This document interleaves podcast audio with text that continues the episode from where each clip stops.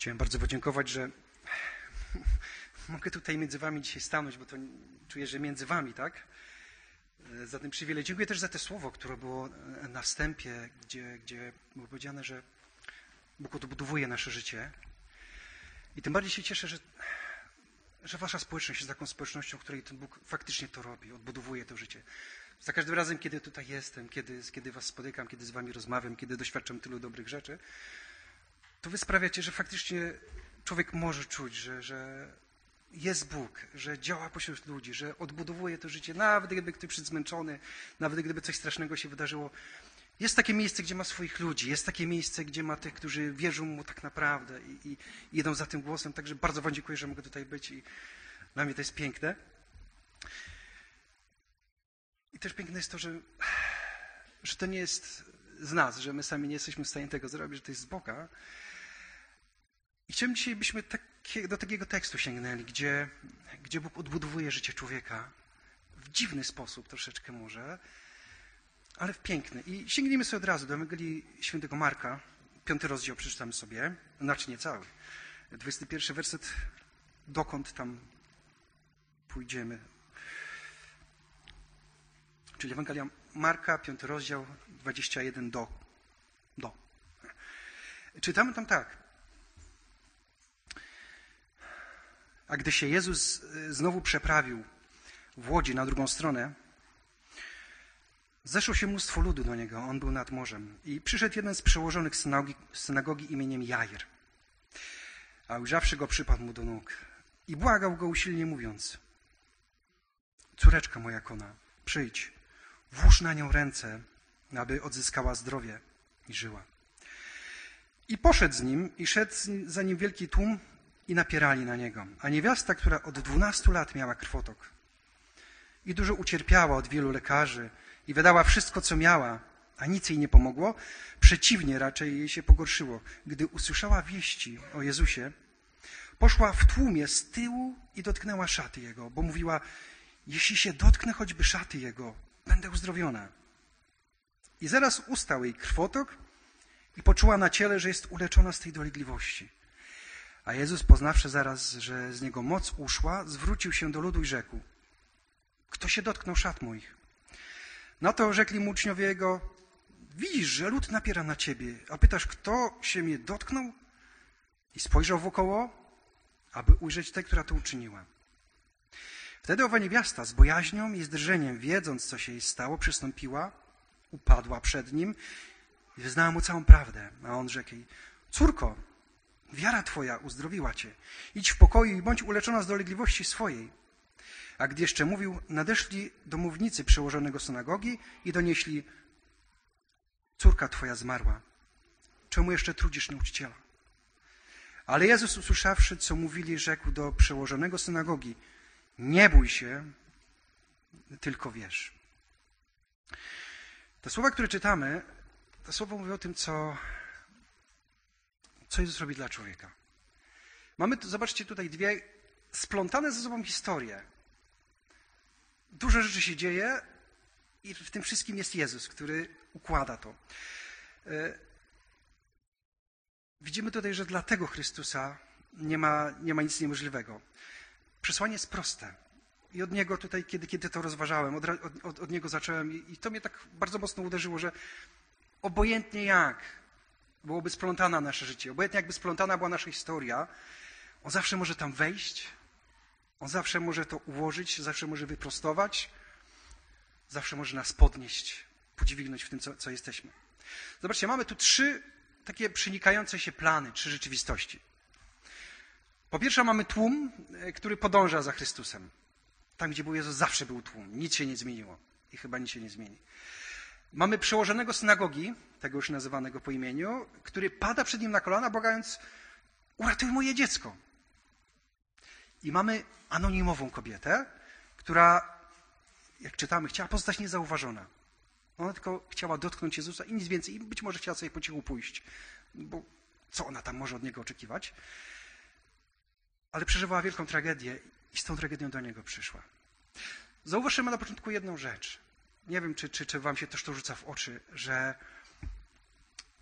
z tej historii wynika, że, że można być bardzo blisko Jezusa. Można być w tłumie, można być napierać na Niego, można się o Niego ocierać, można być bardzo, bardzo blisko, a jednocześnie tak jak cały ten tłum niczego nie doświadczyć. Można iść za Nim, można dociskać tam, kombinować, jak tu się przycisnąć jeszcze bliżej, popatrzeć, co On robi, tysiące rzeczy można robić, ale potem można też wrócić do domu i tak jakby się właściwie nic nie wydarzyło. Wiecie, to jest taka zasada. Byłem, zobaczyłem, ale niczego nie doświadczyłem. Jest taka, jest taka możliwość. Dlaczego? Bo nie liczy się siła nacisku. Nie liczy się to, jak bardzo chcemy tam napierać i różne rzeczy robić. A co się liczy? Wiecie, co się liczy?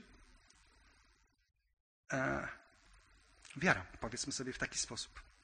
W liście do Koryntian, w drugim rozdziale, w piątym, wersecie, w piątym rozdziale, w siódmym wersecie czytamy tak, gdyż w wierze, a nie w oglądaniu pielgrzymujemy. To ma swój kontekst, ale zwróćcie uwagę na taką rzecz, że my tutaj dzisiaj nie jesteśmy po to, by tylko sobie oglądać. Nie tylko by słuchać, ale by wierzyć i budować swoją wiarę. Hmm?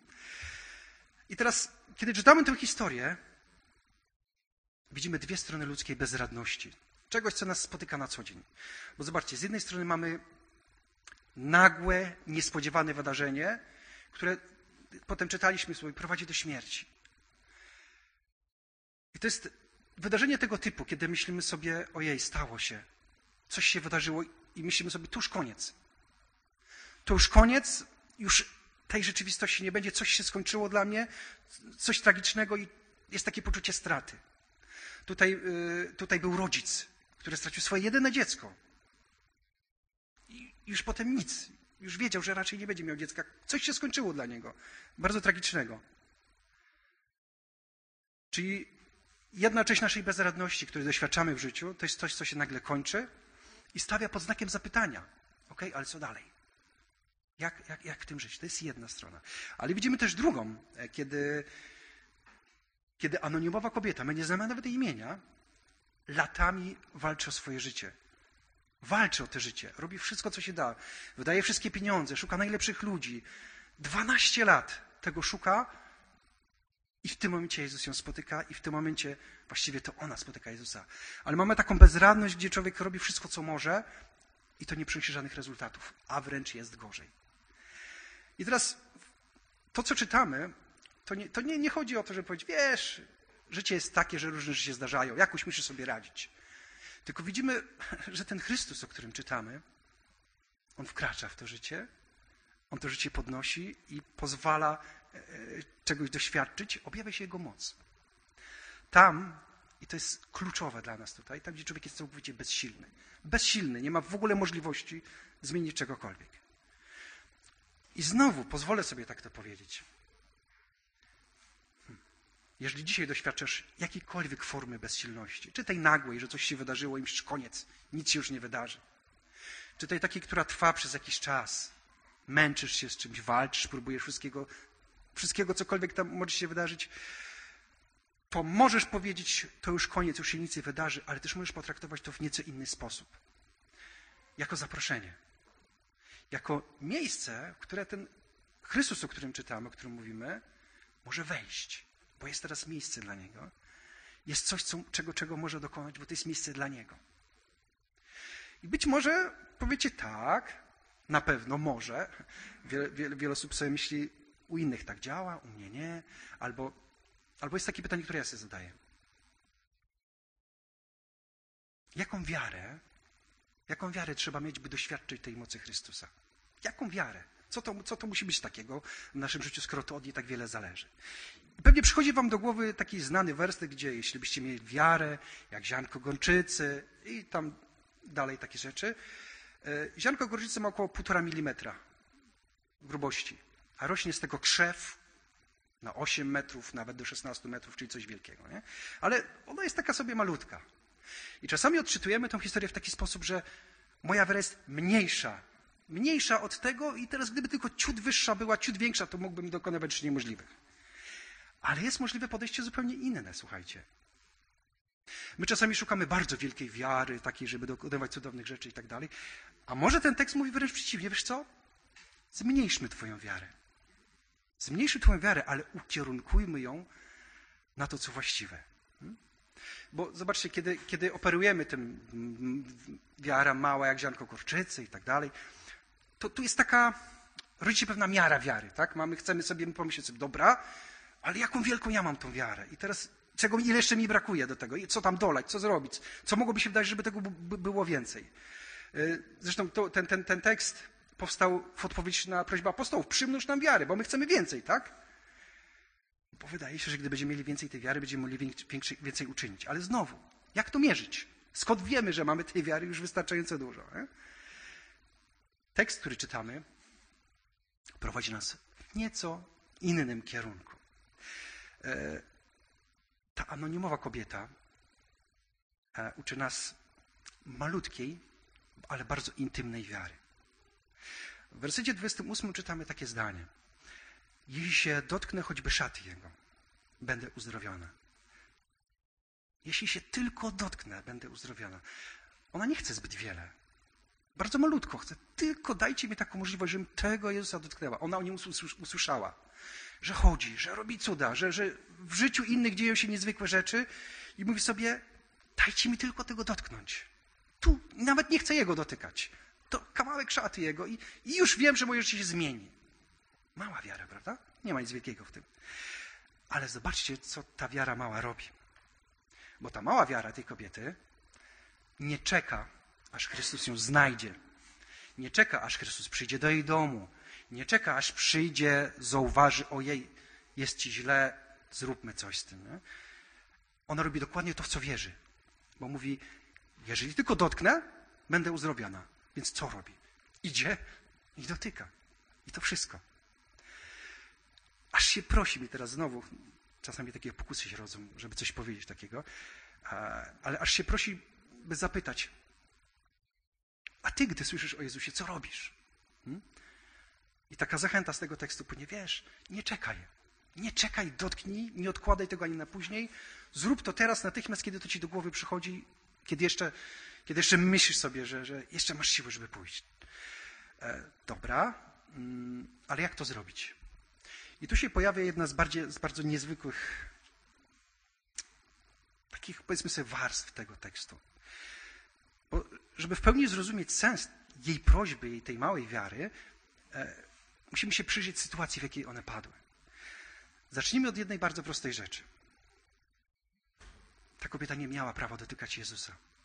Nie tylko jako kobieta, ale nie miała prawa, bo dotykało ją coś. I teraz... Złamała prawo, złamała prawo, żeby go dotknąć. Według prawa uczyniła go nieczystym. Ale te prawo jest bardzo często bezsilne wobec ludzi i wobec Jezusa. Pozwólcie, że zobaczymy, jak od strony prawa wyglądała jej sytuacja, a popatrzcie, czy przypadkiem o nas to coś nie mówi. Sięgniemy sobie do, daleko bardzo, do, do trzeciej Księgi Mojżeszowej. E, zacytuję to prawo, które dotyczyło tej kobiety. To jest trzecia Księga Mojżeszowa, piętnasty rozdział, wersety dziewiętnaście do dwudziestu siedmiu. Jest to, jest to trudne, ale myślę, że musimy, że nie możemy uciekać od rzeczy trudnych, od takich, które, które dotykają.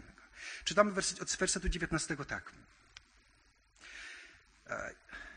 Jeżeli kobieta ma krwawy upływ, a jest to zwykłe krwawienie z jej ciała, to będzie siedem dni w swojej nieczystości, i każdy, kto się jej dotknie, będzie nieczysty do wieczora.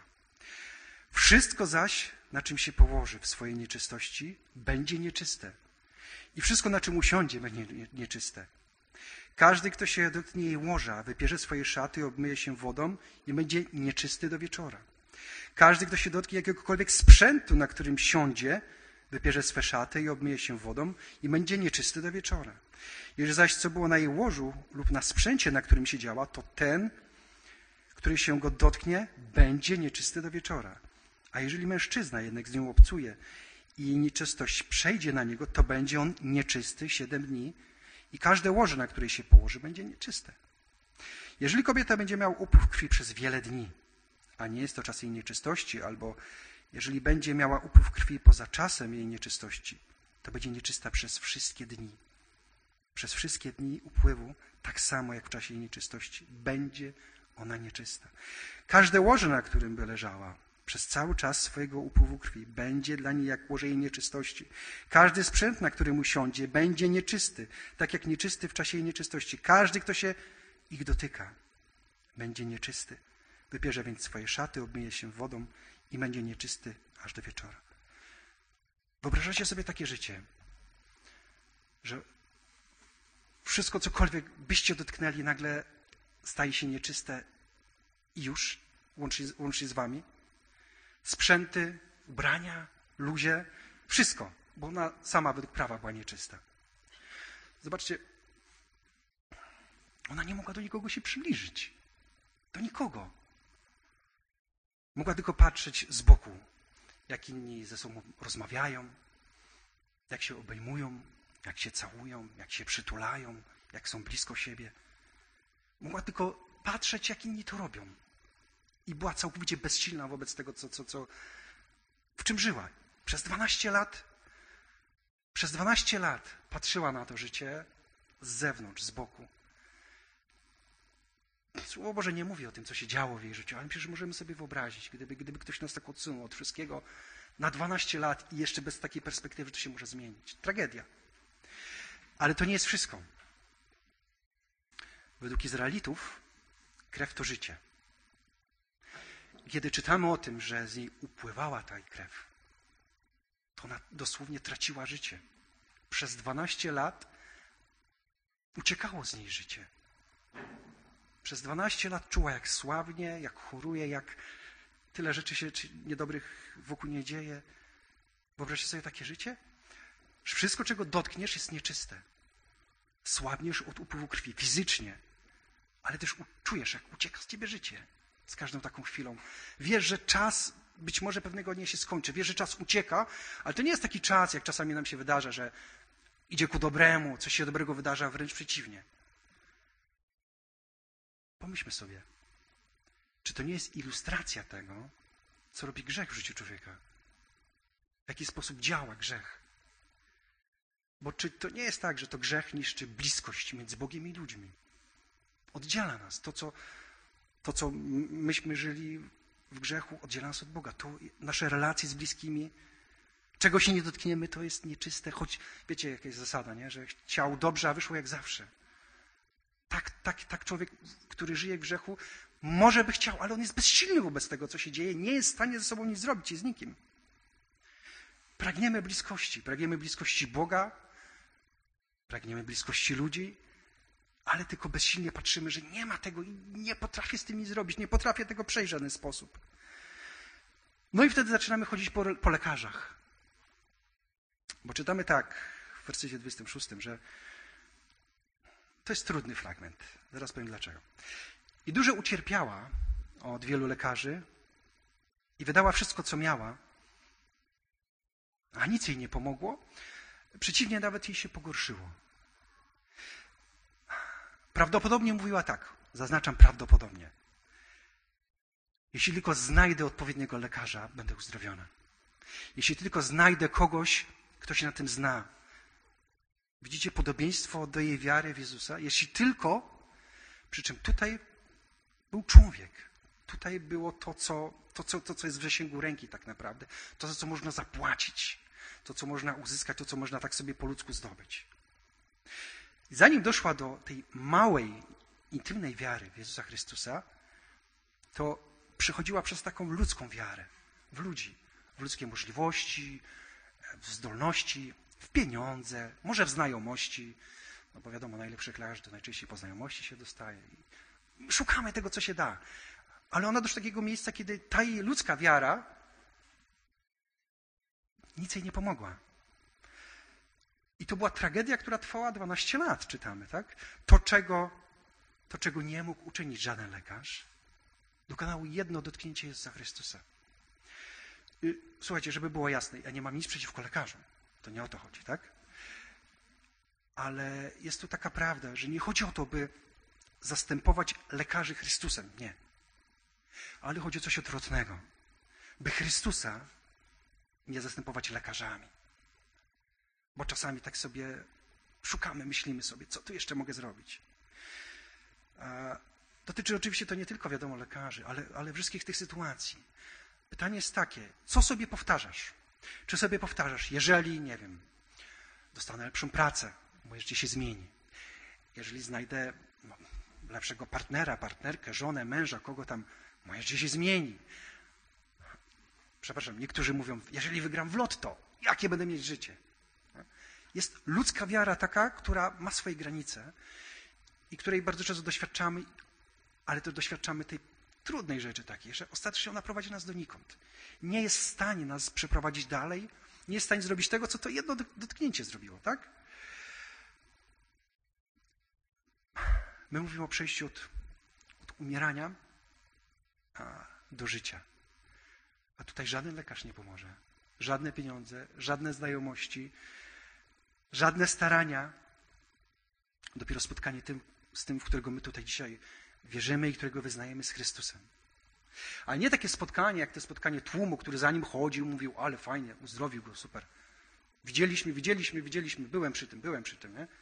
Tylko osobiste z nim spotkanie, kiedy Jezus patrzy i, i widzi, kto to zrobił i co robił. Bo zobaczcie, że jej kontakt z Chrystusem nie był przypadkowy. Wiecie, jak nieraz w zatłoczonych, nie wiem, pociągach czy gdzieś to się dzieje, że tak tłum naciska nas na kogoś, nadechniemy na nogę, o przepraszam bardzo, ja nie chciałem, nie? To nie jest taka wiara, że przepraszam Panie Jezu, wepchali mnie tutaj, no nie chciałem na, na nogę Ci nadepnąć i to tak wyszło po prostu. Nie. Widzimy tu wręcz coś przeciwnego.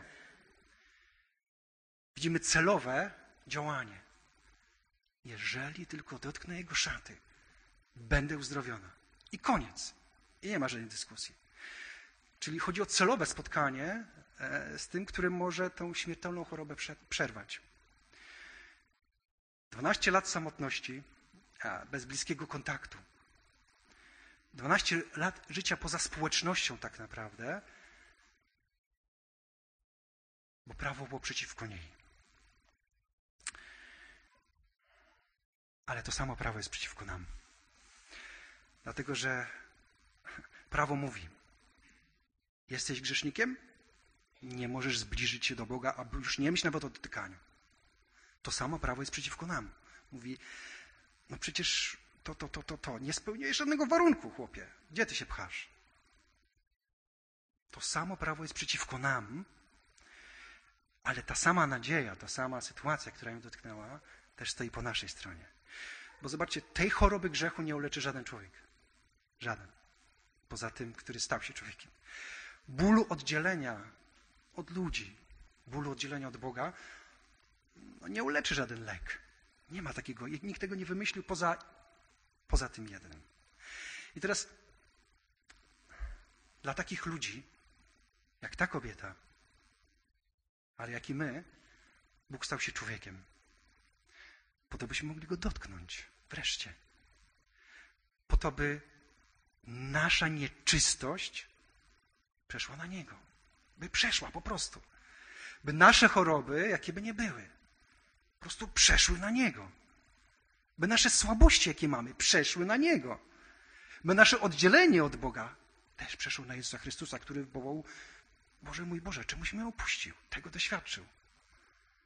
By nasza bezsilność, jaka by nie była w naszym życiu, czy ta nagła, czy ta długotrwała, przeszła na Niego.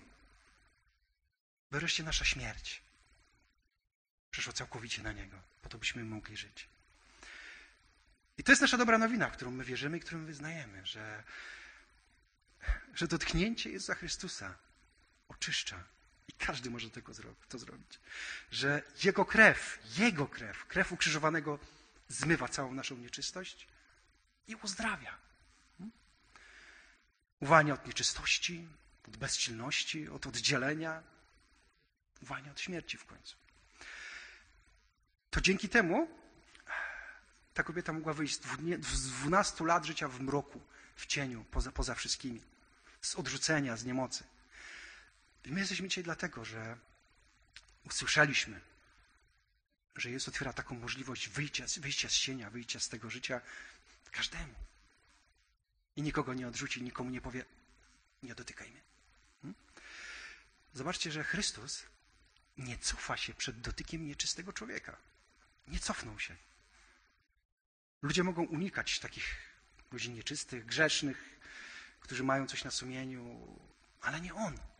Nie widzimy żeby chciał nas uniknąć, wręcz przeciwnie. Chcę spojrzeć każdemu w twarz i powiedzieć jedno bardzo ważne słowo, które za chwilę zobaczymy sobie. W wersecie trzydziestym drugim i trzydziestym trzecim czytamy tak.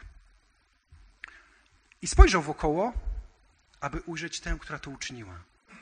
Wtedy owa niewiasta z bojaźnią i drżeniem, wiedząc, co się jej stało, przystąpiła, upadła przed nim i wyznała mu całą prawdę. Dobra nowina jest taka, że przed Jezusem Chrystusem nie musimy niczego ukrywać. Niczego. Możemy powiedzieć całą prawdę.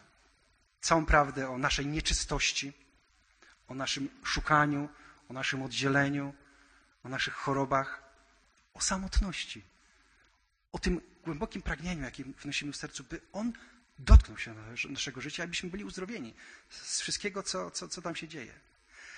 Mówiłem, że padło tam bardzo ważne jedno słowo. Jakie to słowo jest? On mówi, córko.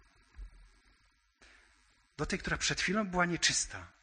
Do tej, która przed chwilą była poza nawiasem, poza marginesem, poza wszystkim, poza społecznością. Do tej, która bez nadziei była, słabnąca, wręcz prawie umierająca, która nie miała prawa go dotknąć, on nagle mówi, słuchaj, córko. Do nieznanej osoby, która przed chwilą była dla niego jakimś anonimowym, a wręcz takim, kto powinien się trzymać od niego z dala. Mówi, córko. Do mężczyzn by powiedział synu. Ale zobaczcie, dlaczego on mówi córko? Do kogo się mówi córko? Do swojego dziecka. Ona po tym dotknięciu nagle weszła w nową relację z Jezusem Chrystusem.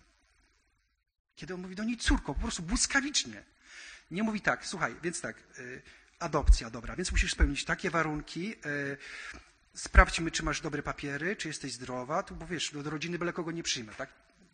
Nie, nie mówi czegoś takiego. Ty się nie nadajesz, sprawdźmy, czy, czy nazwisko masz dobre, albo... Nie, nie. Po prostu mówi, dotknęła go swoją wiarą, mówi, córko, od razu ją przyjął. Natychmiast, bez żadnych wstępnych warunków, bez niczego.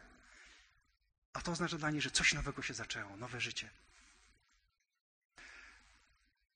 Mówiliśmy sobie o tym, że... Mm, przepraszam, ja mówiłem. Że jej wiara była malutka i bardzo intymna. Dlaczego intymna? Bo była cała nakierowana na tego jednego, na Jezusa Chrystusa. Tylko na Niego. Jeżeli tylko się dotknę Jego szaty, będę uzdrowiona. I kiedy ona tak całkowicie zwróciła się ku Niemu, kiedy całkowicie zapomniała o całym tłumie, zobaczcie, ona po prostu nie patrzyła. Muszę Go dotknąć i koniec. I zrobiła to. To teraz On patrzy na nią i jest całkowicie nakierowany na nią. To jest ważny moment, zwróćcie uwagę na to, bo mówiłem, że te historie są tutaj poplątane, my się skupiamy na historii tej kobiety, ale w tle dzieje się inna tragedia. Jezus w tym momencie idzie ratować życie córki Jaira. Umierająca jest. Co więcej, chwilę później czytamy, ojej, spóźniłeś się, umarła, za późno. I zobaczcie, nawet w takiej sytuacji, gdzie On się spieszy, tu fizycznie, kiedy, kiedy idzie na ratunek do kogoś innego, znajduje czas dla tej kobiety. On nie mówi, o dobrze mnie dotknęłaś, jesteś zdrowa, dobra, ale lecę dalej, bo mam robotę, nie? Nie. On staje, kto mnie dotknął? No kto? On wiedział kto, ale chciał stanąć przed nią i spojrzeć jej po prostu w twarz. Usłyszeć jej prawdę o jej życiu, o tym, w co wierzyła, o tym, co przeszła. Po prostu być z nią. Chcę powiedzieć, że dla Chrystusa każdy jest wart tego, by się dla Niego zatrzymać. By spojrzeć w twarz, by wysłuchać prawdy o tym, co się, co się dzieje w Twoim życiu. Nie ma pośpiechu, nie ma czegoś takiego, że Bóg nie ma dla mnie czasu, albo jak to tam było, że jest zajęty, śpi, albo coś, cokolwiek innego. Nie. Ten Jezus Chrystus, którego wyznajemy, zawsze chce słyszeć naszą prawdę, zawsze chce stanąć przed nami. I choćby w tym czasie działo się coś tragicznego, coś niezwykłego, coś, co wymaga Jego interwencji, działania, zawsze chce spojrzeć Ci w twarz. Zawsze. I mówi, córko, Twoja wiara Cię uzdrowiła. Zobaczcie, tu nie ma żadnej magii. Bo nieraz tak się myśli, o, ten człowiek ma moc, jak go dotknę, to część na mnie przeleci i będzie super, nie? Płaszcz nie miał żadnej mocy, której go ona dotknęła. Ale jej zaufanie to położone całkowicie w Jezusie Chrystusie, na sto procent. I takie malutkie, byleby tylko dotknęła, ja chcę tylko malutko. zmieniło jej życie i uzdrowiło ją. To jest ta mała, intymna taka wiara, że jeżeli tylko tego Jezusa, zobaczcie, to jest tylko na Niego nakierowane. Ale dziś możemy mieć do czynienia, słuchajcie, jeszcze z jednym dotknięciem. Bo powiedzmy sobie szczerze, mimo naszej wiary, mimo naszego stuprocentowego zaufania Jezusowi Chrystusowi, nie zawsze takie rzeczy dzieją się w naszym życiu. Nie zawsze doświadczamy natychmiastowej ulgi. Nie zawsze doświadczamy natychmiastowej zmiany. No, taka jest rzeczywistość. Tego, tego, tego doświadczamy. Nie zawsze tak jest. Zdarza się, dzięki Bogu, my to widzimy. Ale nie zawsze. Jest inny rodzaj dotknięcia w Nowym Testamencie, który, który mówi nam coś jeszcze większego o Jezusie. Też się zaczyna od jeżeli, jeśli. Nie wiem, czy pamiętacie, co, co takie pewien człowiek w jednej z Ewangelii mówi też jeśli. Taki człowiek, który, którego nazywamy nie za bardzo wierzącym. Mówimy o Tomaszu. O Tomaszu, którym się mówi, źle się mówi w ogóle, niewierny Tomasz. Ale zaraz zobaczymy, że takiej wiary, jak miał Tomasz, niewiele osób ma i zaraz zobaczymy dlaczego. Przeczytamy sobie Ewangelii Jana, dwudziesty rozdział, dwadzieścia cztery do dwudziestu dziewięciu przeczytamy.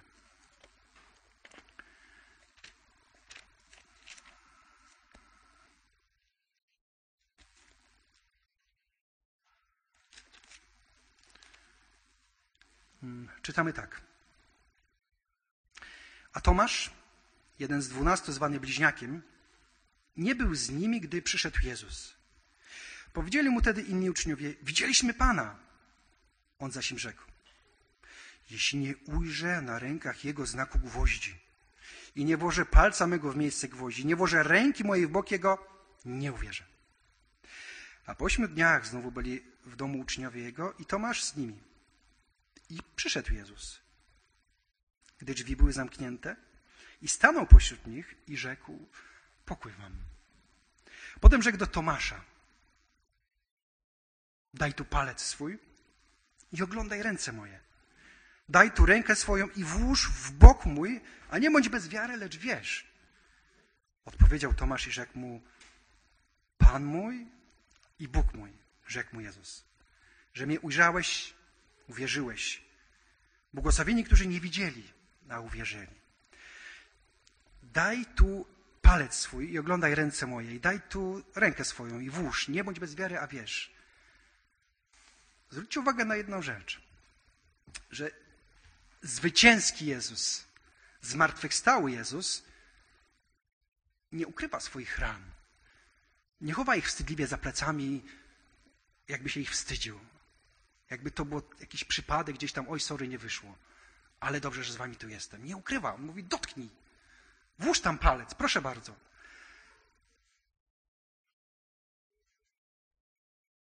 Ewangelia, to, to miejsce w ogóle w Ewangelii Jana jest jedynym miejscem w Ewangeliach, gdzie wprost Jezus jest nazywany Bogiem. Gdzie ktoś po prostu wyznaje Pan Bóg i mógł i kłania się przed Nim. Zobaczcie. Tomasz poznał boskość Chrystusa i to, kim był, przez rany. Nie zrobiło na nim wrażenia, że on przeszedł mimo zamkniętych drzwi, przeniknął sobie. My byśmy, ktoś, ktoś by przeszedł tu przez drzwi, tak sobie byśmy myśleli, wow, ale, ale, ale cud normalnie, jak on to zrobił, nie? Wow, to musi być ktoś wielki. A dla Tomaszu nie zrobiło to żadnego wrażenia. To, co zrobiło na nim wrażenie, to to, że zetknął się z ranami Jezusa Chrystusa. I pozwolę sobie tak powiedzieć, mam nadzieję, że mi to wybaczycie, że może to takie zbyt śmiałe będzie, ale że boskość Chrystusa, tak nie jako rozumiana jako, że nie wiem, jest jakimś guru, jakimś nie wiadomo kimś, ale tą boskość, którą on miał w sobie, poznajemy przez jego rany. Przez to, że był zmarły, a ożył. Przez to, że poszedł na krzyż za nas, po to byśmy my żyli i żyje.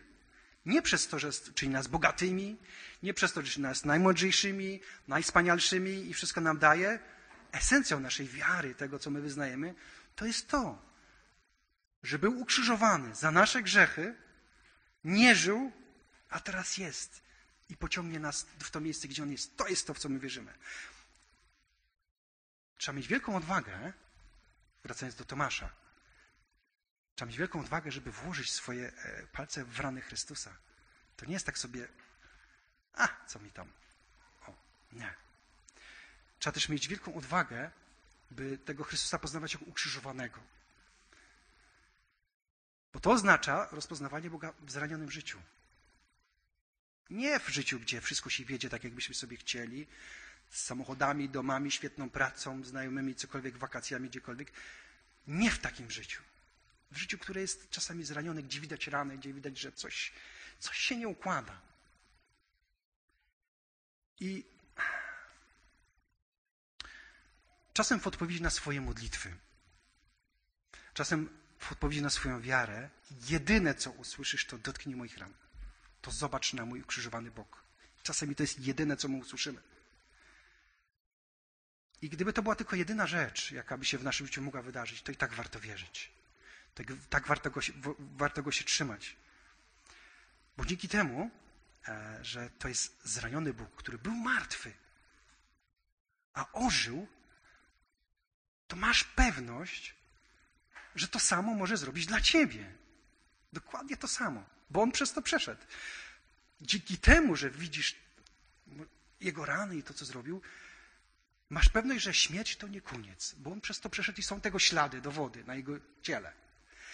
Że oddzielenie to nie koniec, że uciekające życie to nie koniec, że jakakolwiek tragedia w naszym życiu się wydarzy, to nie jest koniec, bo on przez to przeszedł i chce nas dalej prowadzić. Te rany, które Jezus każe palec składać Tomaszowi, to są dowodem Jego miłości do, do, do Jego dzieci, do nas, do ludzi, do ludzkości całej.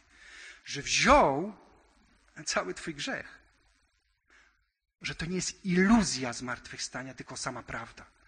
Bo mógłby się pokazać w świetlistej szacie jak anioł, taki zwycięski, super ubrany. No, zrobiłoby to wrażenie, ale on nie ukrywa swoich ran. Mówi, słuchajcie, to jest prawda, to jest prawda, że nie żyłem, że zostałem zraniony. To jest prawda, zobacz. To nigdy nie zniknie. Czyli to jest dowód na to, że on uwalnia od czegoś prawdziwego, czego i my doświadczamy w naszym życiu. I zobaczcie teraz to wołanie Tomasza, że jeśli nie zobaczę znaku gwoździ, nie włożę palca w miejsce gwoździ, to nie uwierzę. To jest tak naprawdę wołanie wiary. Bo co Tomasz mówi? Jeśli tylko dotknę jego ran, to po prostu uwierzę i koniec, bo nie będę mógł już nie wierzyć. Jeśli tylko tego dotknę. Więc zobaczcie, to jest bohater tej małej, intymnej wiary, który całkowicie zawierza Jezusowi Chrystusowi. Że to nie jest iluzja, że to jest prawda, która się wydarzyła i, i która jest częścią naszego życia. Bo zresztą my chcemy mieć pewność. My chcemy mieć pewność, że, że zmartwychwstanie to nie jest iluzja. Chcemy mieć pewność, że to życie z Bogiem to nie jest iluzja, że to jest prawda, że Jezus prawdziwy, że zbawienie prawdziwe, że, że uwalnia wreszcie nas od czegoś prawdziwego, tak? Pozwolę sobie, uwaga, teraz na takie, weźcie to w nawias, dobrze?